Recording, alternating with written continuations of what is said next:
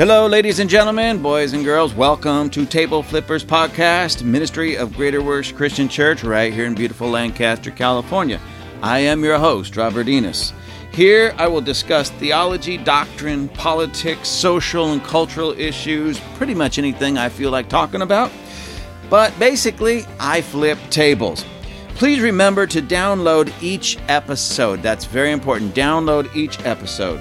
Hold on tight, it's going to be a bumpy ride. All right, ladies and gentlemen, here we are again. I have a special episode about to gear up for you. Now, if you hear some background noise and it sounds like we're in a coffee shop, well, guess what? We're in a coffee shop. We're in Butler's Coffee right here in beautiful Palmdale, California uh, here on 10th Street West in the same parking lot and and super, uh, marketplace as what do we got here? We got Buffalo Wild Wings, we've got the thrift store, we've got Fire Island, and some other places I need not mention on this holy podcast. But nonetheless, we're here at Butler's. Please, if you want the world's greatest cup of coffee, come here. And uh, Anyways, a great place. And what's happening, what you probably hear in the background, is a young lady by the name of Natalie. She has a, if you will, call it a business, a business called Natalie Paints, and she teaches painting classes, and they meet here at Butler's on Friday afternoons, and that's what's going on in the background. So if you hear the noise of a, of a coffee grinder or steam going off or Natalie yelling, paint this color or paint that color, uh, please forgive me, but we wanted to be here for a lot of reasons because this is our real world. This is where I don't live in my studio. This is where I'm at. This is my wife and I own this place. I, actually, our church and ministry own this place, but my wife runs it. So this is our home. This is our place, and we wanted you to come into our world. But I said all that just to kind of give you a groundwork of where we're at I have sitting across the table with me behind a wall of. Um, we put up some foam to try to muffle the sound, so this is the best we could do. But behind a wall of foam is sitting with me one Melissa Chavez. Hello, everybody. Now, guys, she's gonna beat me up for this. She's single. I'm ready. Oh my. She's goodness. smart. She's good looking. she's um, taking on the world. She's probably too much for you to handle, but I'm just saying. I didn't pay him to say. I didn't pay him. I promise. Uh, no, uh, Melissa's been a member of our church. How long have you been going to the church? Ten years this October. Really? That long? yes, yes, a long time. Oh, and now it's a long time. It is the forever. it's five lifetimes. sure feels like it, but in a good way. In a good way. Uh-huh. It's, it's okay. You're all right. It's okay. Now, I, I, I've been wanting to get Melissa on here for. She, now, she did another podcast earlier, and you can find that podcast. Just look in the titles, go through all the titles, and find the one, Melissa Chavez. And um, she's in there. She's very smart, very brilliant. As a matter of fact, when we put on events, she does um, um, spoken word and and she's fantastic at it. She's really good. As a matter of fact, she's been invited to go different places at different times to do it. And although we haven't had a venue that we could really showcase her, we need to do that because honestly, you need to be out there doing it again because you were that good. Thank you. Um, but she's been with us, like she said, 10 years, and it's probably been some 10 rough years. Oh, that's okay. That's not too bad. They're making noise behind me as they're making drinks, so we're going to do our best to cut some of that out. But bear with us, ladies and gentlemen. So she's been with us 10 years, and, and if she was really honest, she'd probably say 10 rough years because over at our church, we're, we're not your typical church. And anybody that's been at our church understands that. Kat is running a blender, and she just put it in like high gear back there. Anyway, so eh, we're more like a coaching, a Christian coaching center. And if you've ever seen the movie Rocky and you saw Mick and how he yelled at Rock all the time and, you know, ah, Rock, ah, give me five more, you bum. Well, that's us, you know. And, but a lot of people criticize us for doing that, criticize me for doing that. But I've seen such marvelous growth in people. Yes. And I'm not taking all the credit, of course. So I, I- I'll take a maybe one tenth of one half of one percent. but when you have great people, you have great people sitting in your church week after week after week, and you're around them. And all it takes is a little bit of coaching to help bring about that greatness that's tucked inside of them. It's so worth it. I'll take a million uh, um, people yelling at me and screaming at me, telling me how wrong I am for that one Melissa Chavez that rises like the best, rises to the top, like cream rises to the top. She she has been on her trek to uh, what's the word? I'm not going to say stardom, but just um, true, true success, true real world success. And that's what I want to talk to her about. So, Melissa, um, just start by telling us a little bit about yourself, where you're at, how you came about the job that you're in right now. I mean, I know this stuff, ladies and gentlemen, but I want you to know it in her own words. And, um, and then I'll start asking you some questions. Okay. Sounds good. So, in a quick summary, in the job that I am right now, so I used to work at JCPenney. I was actually there for about eight years. Um, from there, I moved on to a call center, and then one day at dinner, um, this man sitting across the table from me said, "Hey, you should apply at the college, uh, the co- local college that we're here in uh, Lancaster." And I said, "Okay." So right away, I ran with it, applied, and of course, I did the work. And lo and behold, I got the job there. I started off as a clerical there, and two years later, same man was like, "Hey." I think you're about to get a better position. So I was like, I'm going to run with that. So then I put in an application uh, for a better position. I became an administrative assistant and I'm there for a year now. And now I am actually looking at different uh, endeavors, different positions. And so, where I'm at right now, not only am I an administrative assistant at a local college, uh, but I'm also, as I mentioned in the last episode, assistant editor in chief and um, just have a few different projects working going on at the same time. So I'm really excited. You know, you, you just said that, I, I completely forgot. You are. You're working for um, the Palmdale Journal, which is a local newspaper that PFC was able to put together. And you've been working with them, and you're the uh, assistant or the associate editor, Assist- assistant editor. Man, that's spectacular. And that, how long has that paper been in circulation? A year this February. A year this February. Wow, Amazing. man, time flies. Yes. I remember when they were just talking about it, and it seems like it was just last month. Oh my goodness. So, anyways, as you can hear, Melissa is very busy, and now she's here volunteering at the. Yes. I, I- just laugh because it's like when you come to GWCC, you're, you're going to be busy. Good busy, but good busy because your life is going to really start taking form about and become, you're going to become really who you were designed to become. And God never created us just to be sitting around eating bonbons, but really out making a difference. And as you hear, Melissa is absolutely making a difference in our community and in our world, and certainly has in our church. She has been such a phenomenal blessing in our church. And what she doesn't even fully, we talked about it briefly, but she doesn't even fully realize just yet is we are going to be working on putting together a healing i don't want to call it healing room because somebody already owns that but a a healing ministry where people can come either in the church or outside of the church and get prayed for for healing she is um, going to be trained up that's next no uh, Next- is this in a This is- month. oh yeah next month Yeah, all right. Whew, time is flying next month she's going to go off and get some actual training not that I mean, she already knows how to pray. She's one of the people that I trust to pray. She's one of our prayer warriors at the church, and she leads nine o'clock prayer every Sunday morning. And so we trust her very much in that. So we already trust her to pray. She's just going to go get some specialized training um, by people who have been in the healing uh, ministry for a long time. And so she's going to come back even more powerful. It's going to be awesome. And then when we're all ready, and it'll take a little bit of while, we'll be announcing, and probably right here from this podcast as well, our new healing ministry.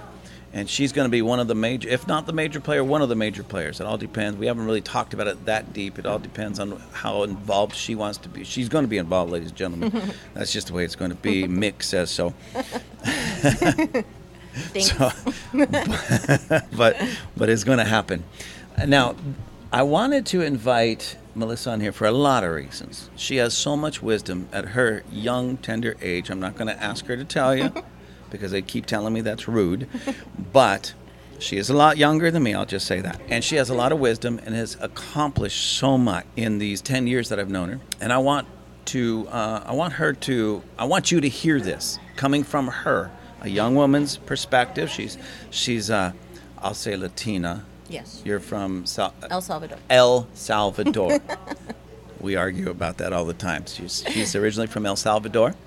A young El Salvadorian, or Salvad- is it Salvadorian or El Salvadorian? I've heard it both ways. I think it's El Salvadorian. Okay, so Yeah. young El Salvadorian woman here kicking butt, making things happen for herself and for her community and for her church.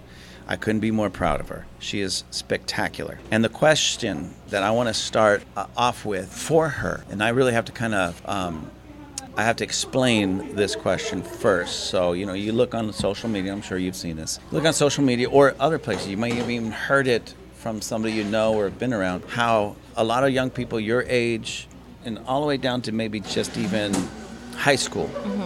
Uh, I keep hearing from all these young people, they want such things as Marxism, communism, socialism. They want um, their first job at minimum wage to be a living wage. And I keep hearing because we will never have what my parents or my grandparents' generation had. We'll never be able to buy a house; they're too expensive. We'll never be able to buy a car; they're too expensive. We'll never have the uh, you know vacations and and all of that. And, and at such a tender young age, they have this defeatist attitude already, and they're looking for somebody else, whether it be government, some system, whatever, to basically take care of them. So I look at some of these young people and I hear what they're saying and I see the comments on social media and such and we even see them marching in the streets holding up signs giving me $15 an hour, give me $20 an hour, give me free health care, give me all this stuff, gimme, gimme, gimme, gimme, gimme, gimme. And you've never done that, at least to my knowledge, you've never done that. You went out and make made things happen.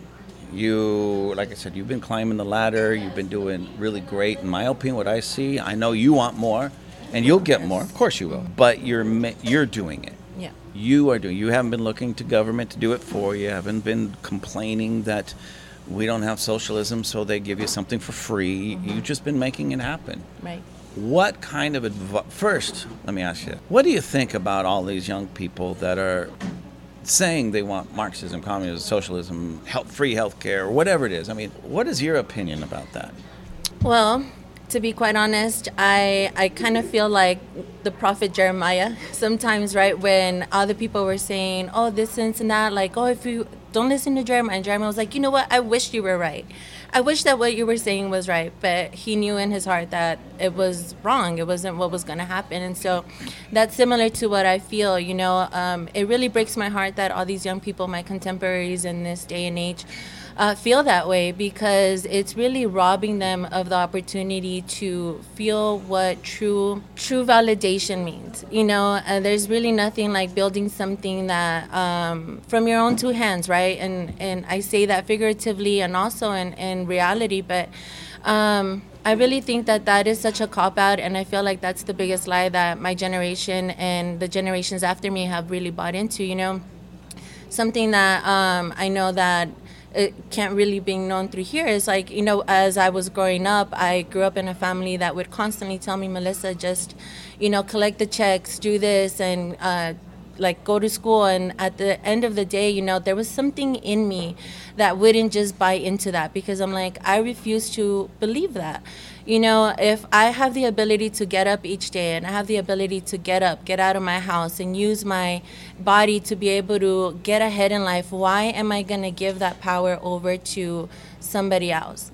And so when i see the young people rallying for these things it's like wow you know the the very people that are saying that want to protect them are the very people that are really robbing them of the opportunity for true fulfillment in life. And so that I really hate that theology, and I think at the same time it's really a cop out. You know, um, from doing hard work, from putting in the hours, putting in the time, um, from paying your dues. You, you have to start somewhere. You can't just expect to be giving, um, to be given the grandiose opportunity, right? Like you have to work for it. One thing that um, that I recently learned is, you know, that your gifting or your charismatic, whatever it is, it cannot sustain you in the areas of high places unless your character is developed.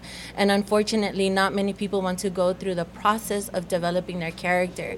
And it's ugly because you're gonna have to apologize sometimes. You're gonna have to admit you're not right sometimes, and go through the loneliness, go through the process of um, just building yourself up. And um, at the end of the day, you know, that's really where success really comes from. Well, you, yeah, you, you, you said something that, that's really important to me. I just did a couple of podcasts or uh, episodes. Um, my last one that I actually posted was toxic max- masculinity, mm. and then uh, I, I have part two that I haven't yet posted, but I will, and and I deal with that. People. Good taking the time to develop, and I aimed it mostly at men. Yeah. But develop yourself. Yeah. Quit looking to other people. Yes. You become, you know, because I see this, and I've been, you, you know me. You, you've been, we've been, we've known each other for ten years, so you've seen many of my um, social media arguments with people. Yes. I start usually, I can't lie, ladies and gentlemen. I just jump in and start arguing with people, but I do it for a purpose, yeah. and not just to because I'm trying to prove myself right or um, because I'm just looking for a fight. I'm not arguing with those people directly for those people. Right. It's all the other people that are watching and learning. And right now, I've had several conversations over the last few days with people who are big on unions, you know, mm. big union people, and you're not going to make it unless you're in a union, and the union this, and, and they just praise these unions. And ladies and gentlemen, I've been in the work world um, my whole adult life, the last 30, 35, almost 40 years. Mm. And I was part of a, a, a union, um, two unions actually, in my job. And I can honestly tell you, the unions did nothing for me. Anything that I wanted, I had to go get myself. And the reason they did nothing for me is because I refused to be a union sheep. And in my opinion, and what I've seen, not just in the jobs I was at, but in the jobs of many people, you have to toe their mark do yes. everything their way, speak their even even vote for the people they tell you, not not just say they would like you to vote. If you don't, if they find out you didn't even vote for the people they told you to vote for, you could get in a lot of trouble. Mm. You, you may not work because mm. I've seen these things. And then here's people praising them like, "Oh, I wouldn't make it if it wasn't in a union." Well, how pathetic are you? Exactly. I mean, I'm just going to be honest. Yeah. How pathetic is a human being got to be that the only way they can make it in this world is if some union stood up for them. Right.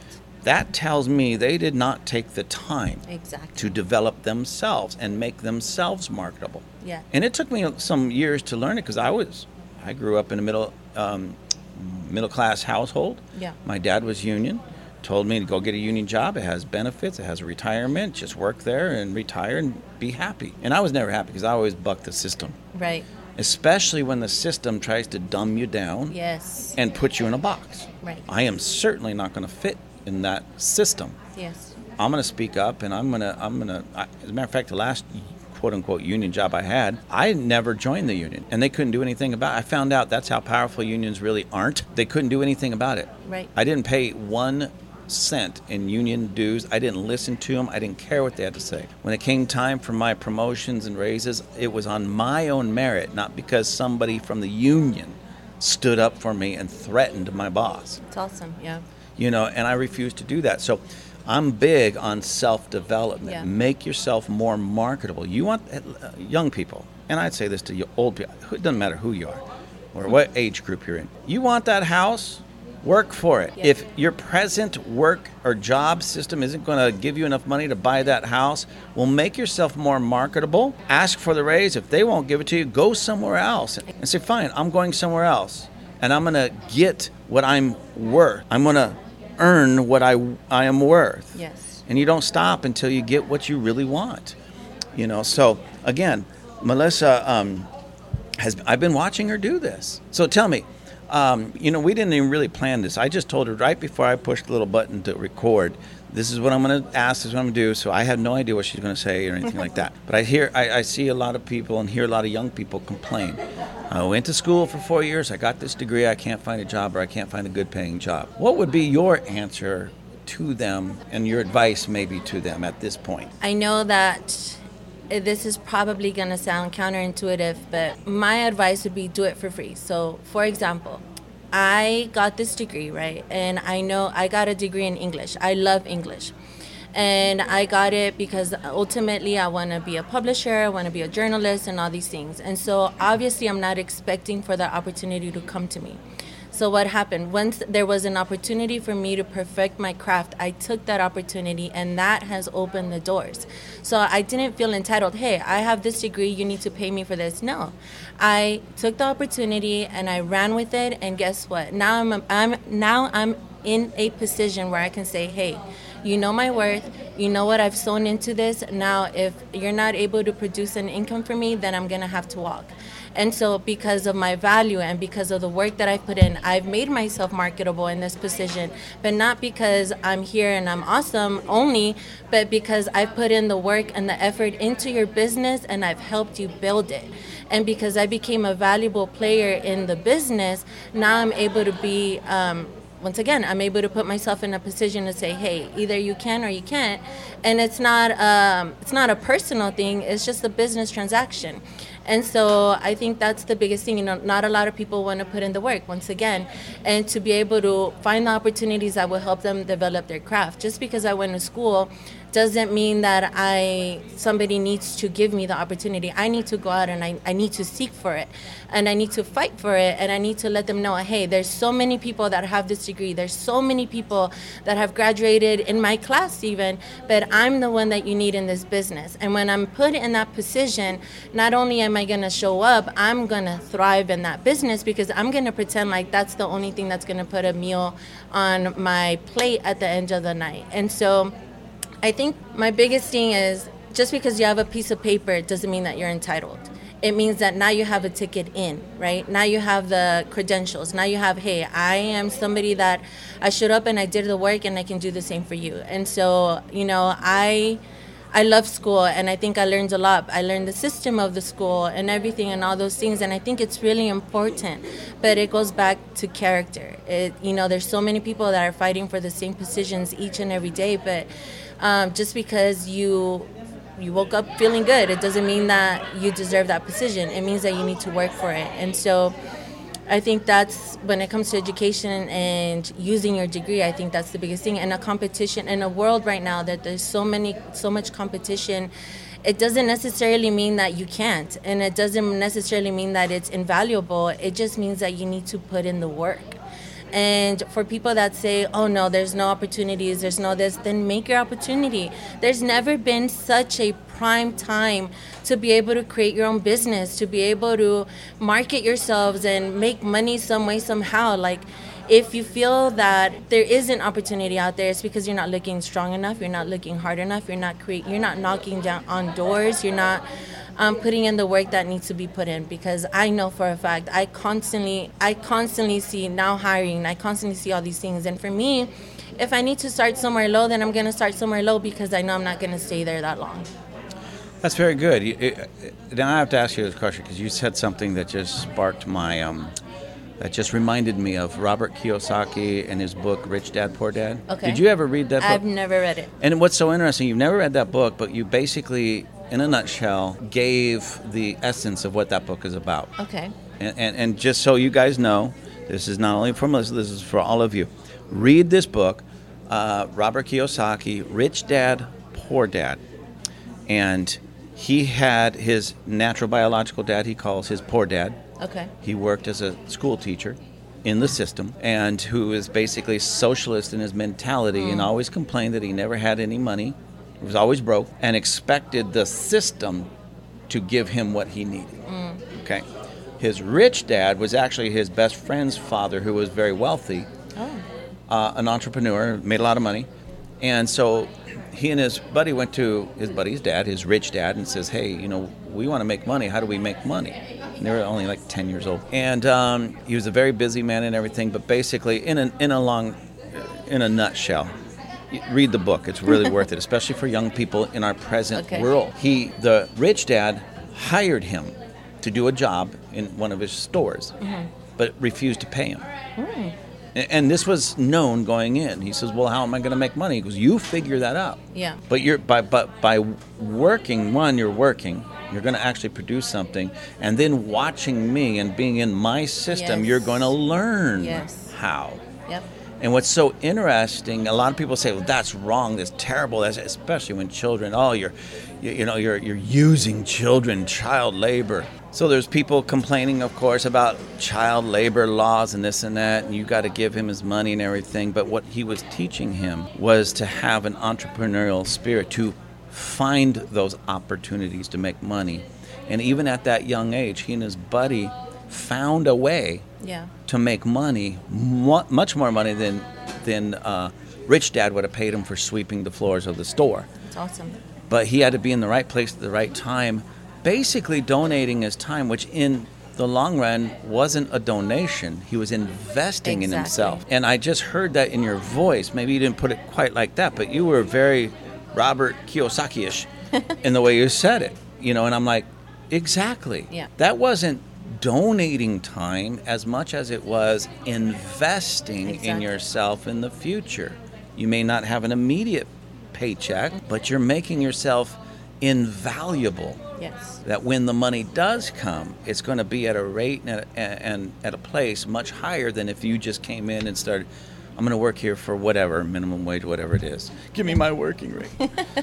you know, and uh, and again, that's one of those things why I'm so proud of you, and and I can see this in your life, and it's working, and you do work hard, and sometimes, you know, quote unquote, for free, but I know it's not going to be free forever, Right. Because you're investing in yourself. Yeah. So, what would you tell? I mean, okay, let me give you this picture because I see this as well. Okay. And this is might sound like I'm being a little mean, but I'm just telling you what I see. Yeah. As a matter of fact, there was a little clip that's uh, that somebody had sent me. It was actually before. Um, before and after pictures, and the, the before and after was before going off to college, and then after college, and it was primarily young ladies they go in, they have this long, beautiful blonde hair or brunette hair, and they just, you know, dressed really nice, and they were just really, you know, good looking young lady. And then the next picture, the after picture, that's the before picture. The after picture is buzzed hair, bright pink or bright green. And this is the weird thing for me. I'm sorry, ladies and gentlemen, this is just what I saw, not just once. But on many of these pictures, they purposely took pictures with their arms up so you can see their hairy armpits dressed like a guy. Um, you know, tattoos. One lady had her, a, sh- a shaved head with a tattoo right on her forehead, a big ugly tattoo right on her forehead. Now, ladies and gentlemen, I'm not against tattoos, but there are certain places you should not get a tattoo Right. and then expect to get a decent job. I'm just saying. So I'm just telling you what these before and after pictures. Cute young ladies going in, maybe, uh, you know, 18 years old, then two years later, three years later, whatever, 20, 21, uh, um, well, I don't want to label it. Bright pink hair, weird haircuts, strange clothes. Some put on a lot of weight, Yeah. you know, in just like two or three years. I'm talking like not, not just like five or 10 pounds or even 15 pounds. We're talking like 100 pounds. And then they start shaving their head uh, on one side and bright pink or green on the other side and, and weird tattoo, not just a tattoo like on the arm or something, all over their face or their neck or something. And, and, and then those same young people are the ones demanding that we shift our entire economic system from a capitalist system to where you can go out and make a life for yourself to make more of a socialist Marxist system that just because to, to basically we all have to change to meet their now new weird lifestyle Right. and ideas and ide- ideologies. Yeah. They can't go out and find a good job looking like that and everybody else is at fault, not themselves. It's crazy. So I wanted to address because again, these are young ladies about some of them about your age. Yeah. And you know, you didn't seem to fall into that and you're making something of yourself. So why is it that some of these there's some words coming to my mind that I'm going to choose not to say but these strange looking purple haired mm, unique that's a There good word. I like that That's one. great. Unique individuals, they can't seem to make it in life, but they expect our whole economic system to be bent towards their wants. Mm-hmm. They can't seem to make it otherwise. How is it that? I mean, what advice? What would you say to them if you if you had a room full of them and they would actually calm down long enough because they're usually Oh radical weirdos. Yeah. If they would just calm down long enough to actually listen to your advice, and maybe even better, but let, let's assume we take a one extra step and they actually asked for your advice. What would you say to a room full of purple and green and blue-haired weirdos? I mean, I mean, unique people. what would you say to them? Well, I hate to oversimplify it, but to be quite honest, my answer would be your, your, your unique voice matters. And the reason why I say that is because I couldn't tell you how many times, how many times in my assignments as, at school, I took the risk and I went against the grain and I said things that matched my convictions no matter what the grade would be or um, and that right there kept me from inundating my mind and bending myself over to the teachers um, or the institutions really uh, agenda right and so by saying that their unique voice matters i think that really is significant and the reason for that is because it shows you hey if you have dissenting opinions if you have dissenting remarks then it's important for that to be heard just because um, the unified voice is the loudest voice, it does not mean that it's the correct voice. And I think that's what a lot of young people miss out on. Just because there's a unity in the voice, it, it really doesn't mean that it's the truth. It doesn't mean that it will bring you validation. And if anything, honest, and I hate to say this because it's going to sound self serving, but people like me, right? And I have so many friends that fall in this category, and even people that I don't know that are really making um, a way for ourselves through um, obviously with prayer, church, whatever, our community. You're really helping us out. and I have to say that because you're really helping us um, succeed. Because what happens is while many of people of that ca- category, what they're seeking and what they're asking for is uniformity and are seeking for, you know, one size fits all. The rest of us, we're okay, you guys go ahead and do that. We're going to be building our own businesses. We're going to be buying our own homes. We're going to be investing in our own things while you're over there asking for the government to give you a handout. And, you know, I can say that with all authority, A Rob, because you know, uh, because I feel like a lot of people really use the excuse of their upbringing, right? And so I think that is the biggest, one of the biggest cop outs ever because, you know, when I was two years old, my mother took me to El Salvador. I grew up in El Salvador for five years. I came back, didn't know the language. And something that we have not mentioned is that I was diagnosed with a disability and I'm Hispanic. I'm in a whole new country. And so, by all intents and purposes, statistically, I should be feeding off the government's hand. I had influential people in my family telling me once again as i mentioned earlier melissa collect the checks. It's so much easier. You don't have to be going through this. You don't have to be putting in the work. But i just knew that there's something better especially in america. Why are you going to bring me back to america and tell me hey now you feed off the government? I'm sorry. There's so much opportunity here right? And so as a female that falls into a category of you know being disadvantaged and all these things. And i've made i've been able to break out of the patterns in my family.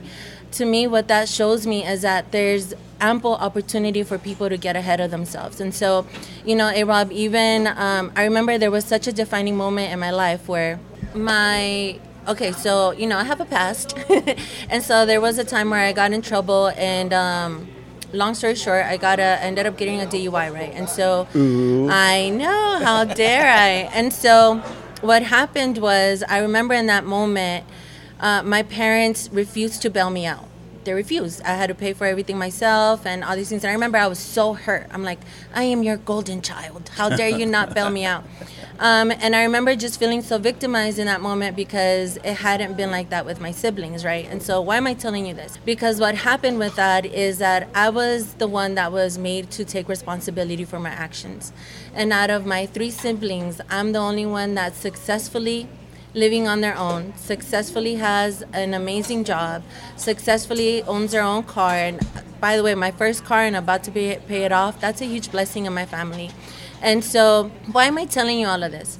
I'm telling you this that because I've had so many odds against me, and even with those odds, there's been success coming out of my story. And so, the only thing that I can equate it to is taking responsibility and doing the development that needs to be done, paying the dues that need to be done, and stop listening to the systems that you know that the government or media, social media, keeps trying to instill upon us. You know, social media especially. I had to get rid of that thing years ago because you know, social media is tells such a narrative, right? It gives you the highlights of other people's lives while meanwhile you're comparing that to your behind the stage. And that is such a terrible comparison because, to be honest, nobody's life is perfect. And your success is going to look different than everybody else's success. To you, success may look like, hey, I have this steady paying job and whatever, but the thing is to not stay there continue to push for more. Continue to better yourself. Continue to tell yourself you know i'm going to be better. And i can even attest to what you're saying a rob about you know the union and people staying in the same level. Uh, because at the place where i work many people are, uh, have been there for years in the same position. Even when i used to work at jc penney for years and i can't even imagine staying in the same position for more than a couple years. Because to me it's like you know if i'm not growing if i'm not feeling challenged why am i still here I'm not helping this business any longer because now I'm just maintaining this position. I'm no longer being innovative. And I'm also not growing as a person, right? And so, you know, if I could give young people any advice is always do better reach for more uh, do the work that needs to be done you know um, you, you said something here again that just sparked something within me actually a lot but i'm trying to pick out some highlights to make some points I want you to share with everybody. Uh, well, let me just ask you some questions. Okay. You know, you, are from you're from El Salvador. Yes. Okay, so would you consider your family, just looking at your situation when they came here and such, did they come over here rich, middle class, poor? Oh my goodness, poor, poor, poor, poor. Okay, so poor. Now, let me ask you also this because poverty or being poor can mean different things in different nations, different places. So would you, when you say poor, would you say American poor or El Salvadorian poor? I would say American poor. Okay, so still poor, yeah. but um, maybe a little bit better off than the poor in oh, El Salvador. Yes, yes, absolutely. Okay. So they were a little bit better off than the poor in El Salvador, but by American standards, still poor. Yes. All right. And you said there were some people in your family that told you to um, get a check. Yes. Now, I, I think I know what you mean, but please explain to people just so they know exactly what you mean. So, what I mean by that is they wanted me to um, get collect checks from the government for Social Security for disability. Mm. And so they even, um, there was a few times where I filled out the application, and I remember um, I told them I'm not gonna lie about what I'm putting down there. I'm gonna if I can get up and if I can cook for myself, if I can do all these things, because even before I was a Christian, I did believe in the power of your words. And so to me, if I was putting down on paper that I couldn't something do do something so simple as you know change myself like or get myself ready for the day then i for some reason i i just knew that i was binding myself to those words. I remember even at the age of 12 i had my second uh, spinal surgery and the doctors were telling me you're probably not going to be able to walk for months you're not going to be able to do this and um, they wanted me to have therapy for that because i wouldn't succumb to those words. And um, for a long time i struggled with that and i'm like well i'm stronger i know that i know this and so I literally was walking after the surgery, I was walking about a week or two after. And why? Because you know, we look at these influential people in our in the world and the economy as if they're they have it all together, but they don't. These are human people with limited knowledge, and so if you have a conviction, stick to that conviction. I can't tell you. I've had words where um, I was told that I was going to be um, mentally incapacitated by a certain age.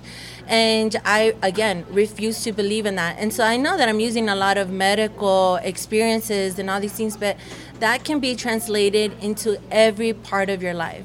You know, when I went into, again, bringing it back to this job that I'm at when I went into there, they constantly were telling me, "Oh, nobody move ups here.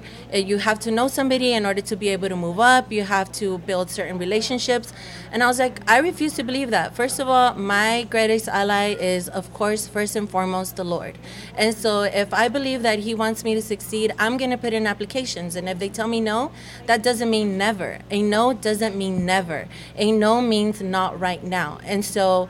I took that upon myself. If a door was shut, then I was to try to open another door. But you know what? What was awesome is that because of the awesome uh, mentorship that I have, the accountability that I have, the community that I have, I was able to put in the work so that when I applied for positions, I didn't feel like I was grasping for air. I knew that the moment that I walked into the interviews, the moment that I walked into the positions, I knew that they needed me in those positions because I knew that the moment that I stepped into those positions, I was going to make that position better.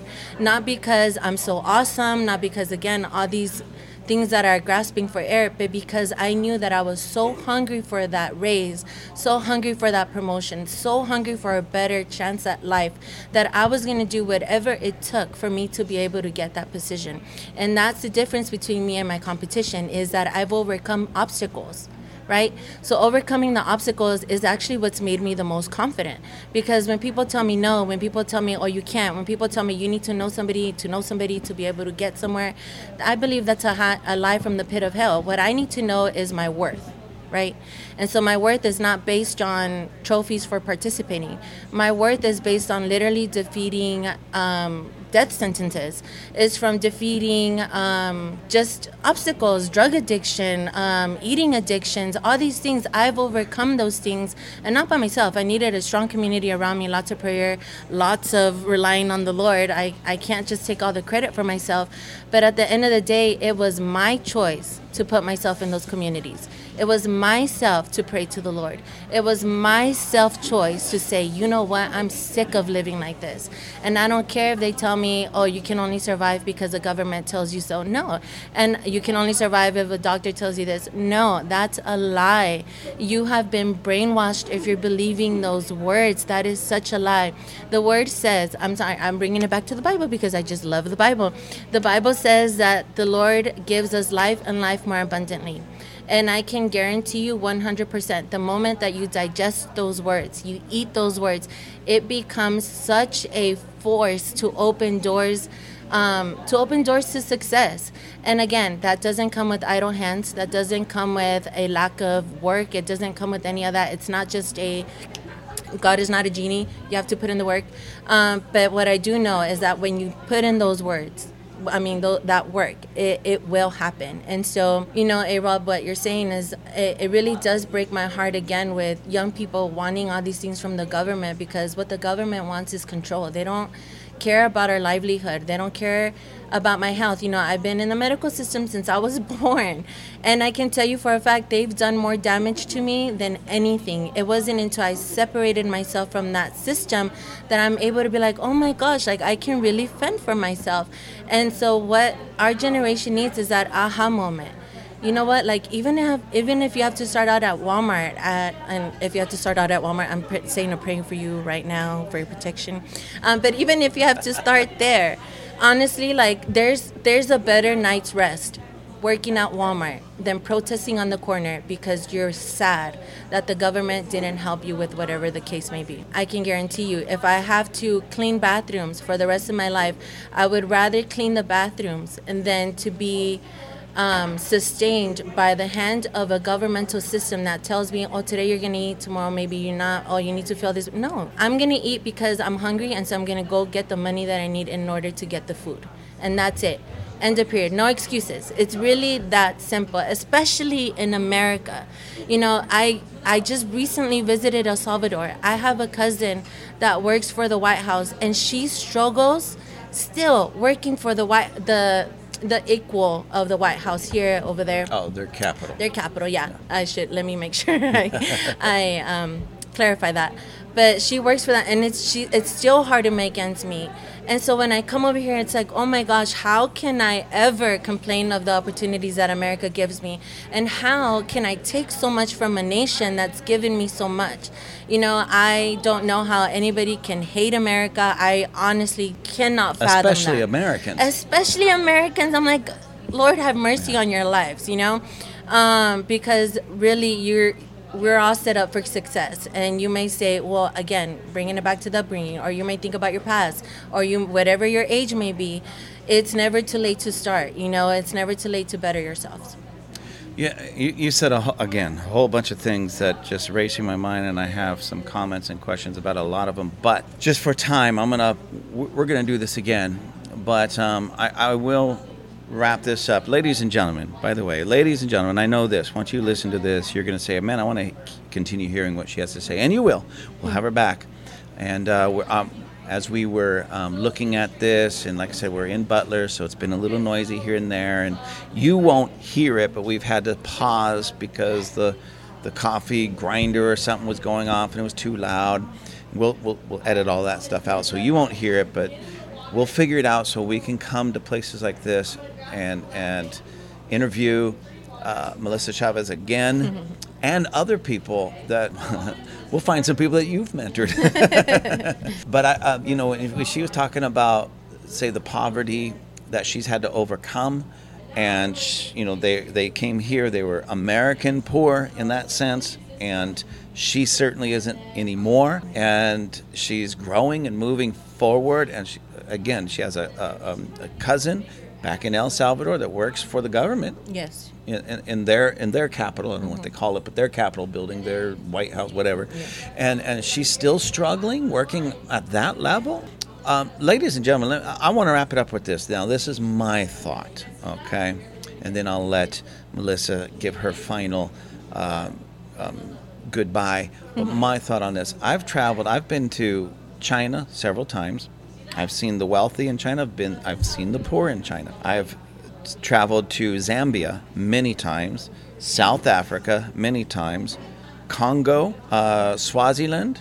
Trying to remember of all the countries I've been to. Mm-hmm. Mexico many times, and a few other countries. But I have seen the wealthy in these countries, but I've also seen the poor, those that are in poverty in these yes. countries. Because of the ministry, those are mainly, not only, but those are the mainly the people that I've been able to minister to is the poor or the very poor. Um, in some countries, such as Zambia and uh, South Africa, certainly Congo and Swaziland, I mean, some of the people that we've ministered to there literally live in um, like the corrugated steel yeah. that they just kind of prop up between trees and stuff, right. and that's their house. Yeah. You know, no running water, no toilets, nothing like that. And that's a blessing to them. And yeah, and then they'll say they're doing fine. Yes.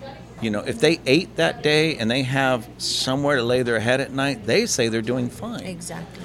And then we get back to America, and the poor in America still drive a car. They live in a home with several bedrooms. Yes usually have a big, uh, at least two televisions, big flat screen TVs in their home, and most of them wear nicer clothes than I do. Yep. Mm-hmm. You know, while I'm over there shopping through at Ross trying to find the best deal, they're over at Dillard's or Macy's or something like that, yep. and that's called the poor. Yep. And they certainly eat better than I do because I have to actually pay for my own food, and they got that little debit card or whatever they call it, yeah. the EBT card. Yep. You know, and I think EBT stands for Enos bought this. That's my last name, by the way, Enos. So Enos bought this. My tax dollars should certainly did, but and so they're eating pretty good. Yeah. and I don't know too many skinny poor people in America. I'm just saying, you know, mm-hmm. it's just an observation of mine. I don't know too many fit, right. skinny, poor people. Truly, what we call poor. Right. So they're eating pretty good. And my point on that, and then you have a lot of people here in America complaining about how bad it is because, oh, they're in poverty. Look, I only had two flat screen TVs.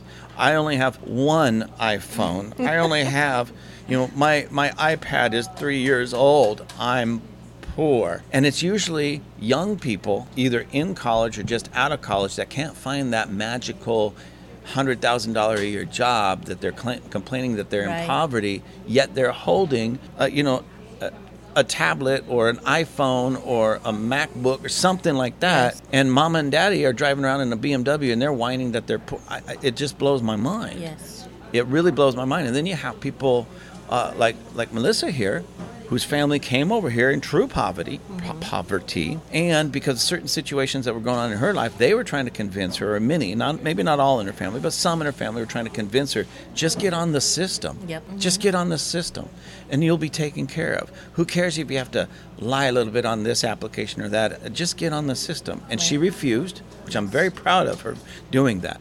She refused. Okay, she could have been collecting a check and sitting back. Easily. But then she wouldn't be on this podcast, That's or right. she may have been, but for another reason. I would have blue hair. I just got the image of that. Yeah.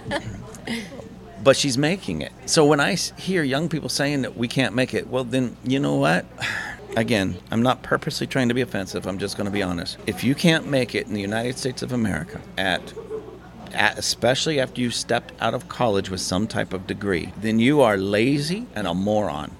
I'm just being honest. Yeah. Because I know people that never, I- I, know people that dropped out of school, never went to college, and they're making six figures. Easily. Yep. So how is it that that person can make it, but the person with that piece of paper that says I just went through two or four whatever years of college, well, the guy that dropped out of school and didn't go to college, I can guarantee you doesn't have purple hair Right. and sitting around. He's certainly not sitting around complaining about what he doesn't have. Yep. He's out working hard to get what he wants. Yes. So, Melissa, my hat goes off to you. Oh Thank wait, you. I got um, earphones over it. So my hat would go off to you um, because you're not sitting around with half your head shaved and the other half purple, pink, and yellow. You're not sitting around at 400 pounds. You're not waving. You know, you're not saying I'm hungry. I'm going to go to the store and get some EBT food. Right. Enos bought this.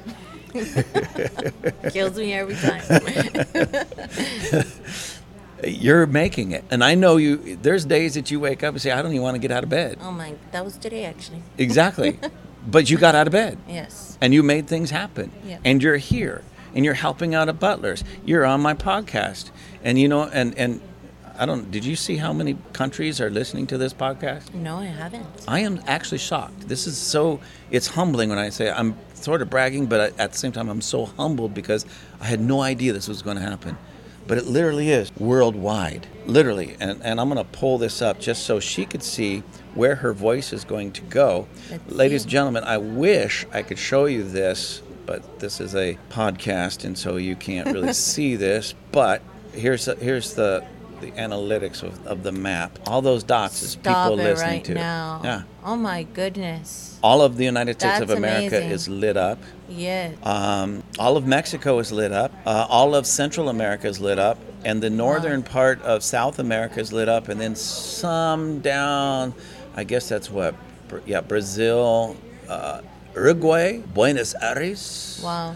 Uh, and then you shift over, and there's there's let's see, uh, South Africa, of course. By the way, I want to give a shout out to all my friends in South Africa, Kroonstad especially, Rion and Peter, and all the wonderful people out there. But uh, look at Europe, even. Look at. Wow. Look at that. That's amazing. That's Yeah. actually wow. So That's phenomenal. I'm glad I was able to show you this, but I'm also glad I didn't show you this before. yeah, I would have probably maybe been freaking out. You may have been a little bit nicer with some of the things you were saying. I certainly would be because they expect that of me. But but my point is on that is even in that I did I started these podcasts just basically I, I really am back in my mind yes to be able to talk about some certain issues and stuff, but more in mind with so that I could um, promote the church, Yeah. promote Beauty for Ashes, promote butlers, things like that. I was using it with a backdrop of promotion Right. and let's talk about some of the issues. I hadn't, and I figured it would go. You know, some people would listen to it other places, but I was expecting more local only yeah. for the most part, you know. And when I started seeing the analytics, that it's literally going around the world. This is blowing my mind. That's amazing. Like, so I thought, okay, now we really people are listening and Yeah. people are taking notice, and that. So one of two things: either they're listening because they're getting something out of it, or they're listening just to throw something at the at the radio or whatever they're listening to, you know. And that's fine with me Yeah. because they're still learning something. Right. They're getting truth, whether they accept it or not. They are getting truth Yes. and um, and uh, and that's that's my whole thing. So when I started seeing that develop, I just said, okay, you know, I'll still do some promotion, but that's going to be that's Yeah, going to be the you a know the- yeah, it's all going to be. Let's just talk about the issues, the Yeah. real world issues that we're dealing with, especially here in the United States, because that's where we're at. And um, anyways, I'm rambling on that, but it, it was such a it, it's such a um, a blessing and an honor, really, Yeah. that God opened all those doors. And I I, you know, when I didn't even try, it was like, hey.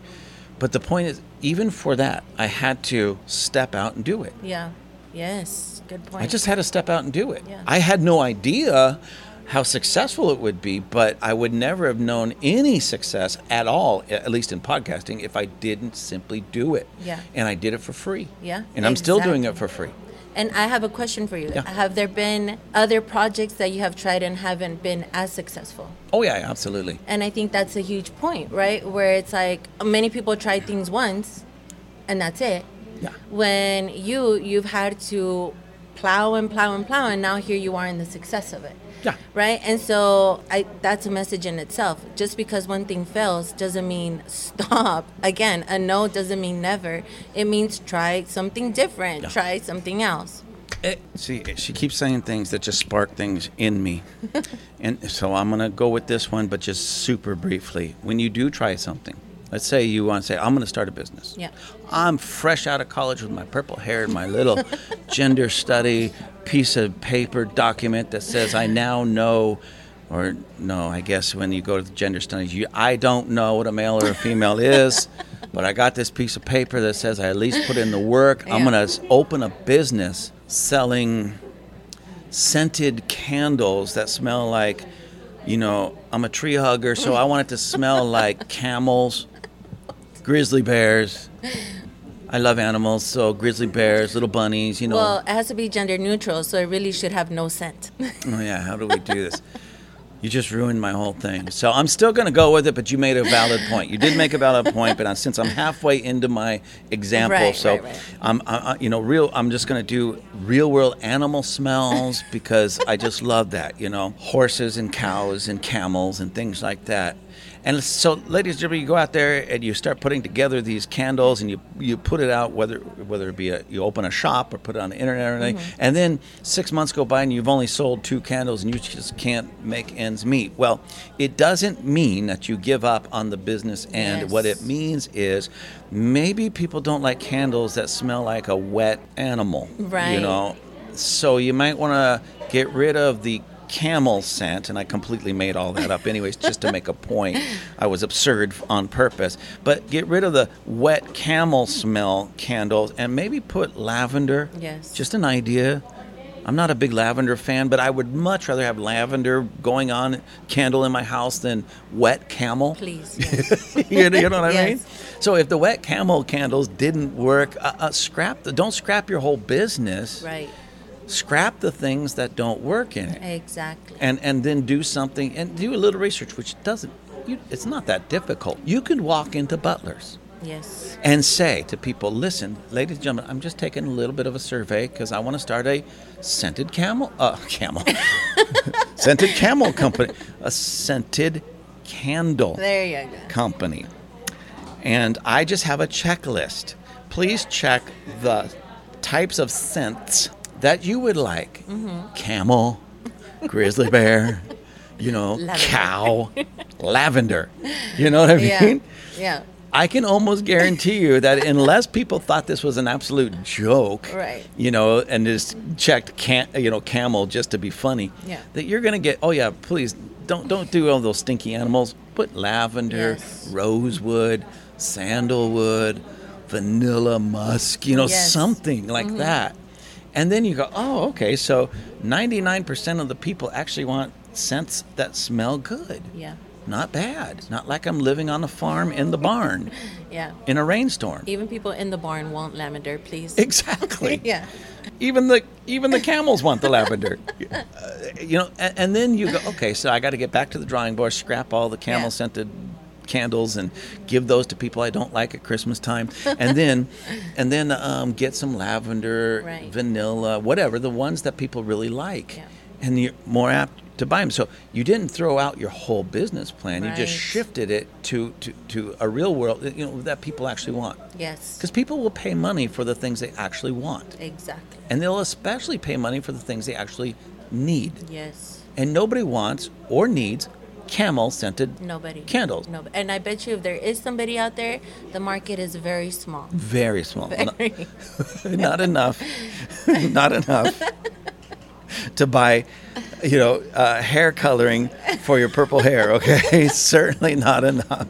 I'm just saying, ladies and gentlemen, I'm just telling you that's just the way it works, okay? Uh, you find out what people want, and what people need, and you give it to them, and they're willing to pay money for it. Yep. You make some money, and it's a win win for everybody. They get what they want, they get what they need, and you get what you want and what you need. Yep. Hard cold cash. That's a good thing. Cash Plain is king. simple. Yep. So, anyways, those are my last. Those are that's my last thoughts.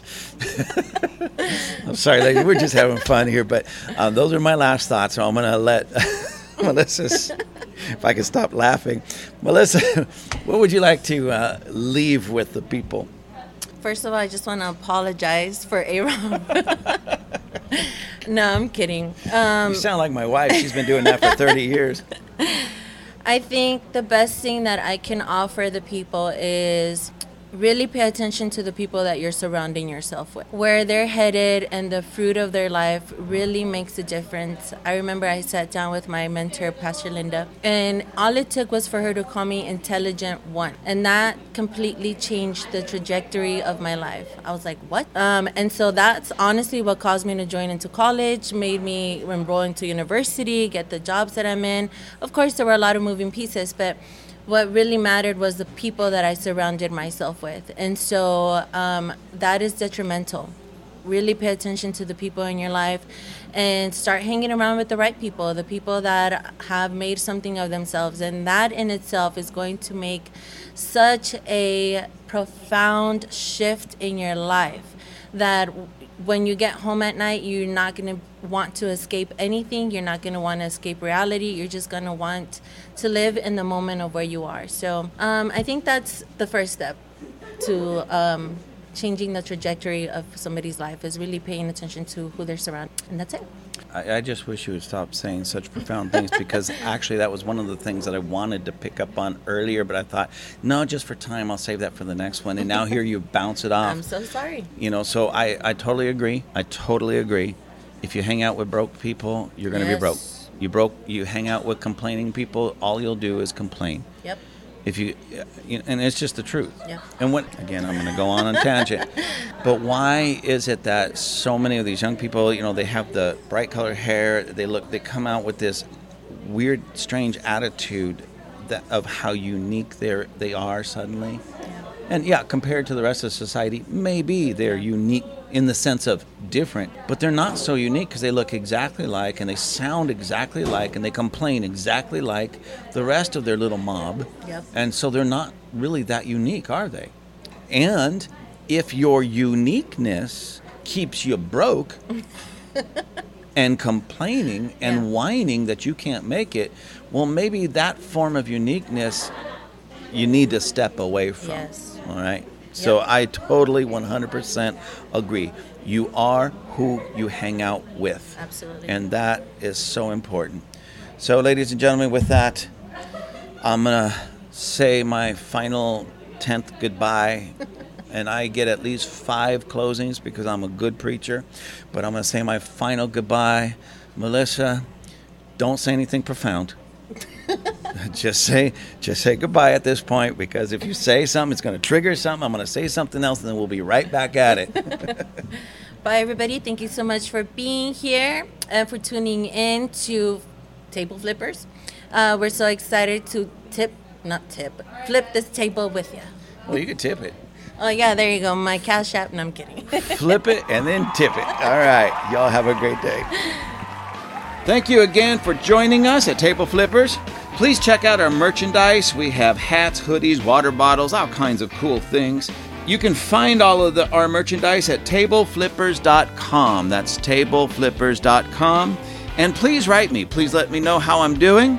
Write me at gwccrobert, that's one word, gwccrobert at gmail.com. Give me the good letters, give me the bad letters, tell me the great things I'm doing, tell me the bad things I'm doing. I want to hear it all. Have a great day.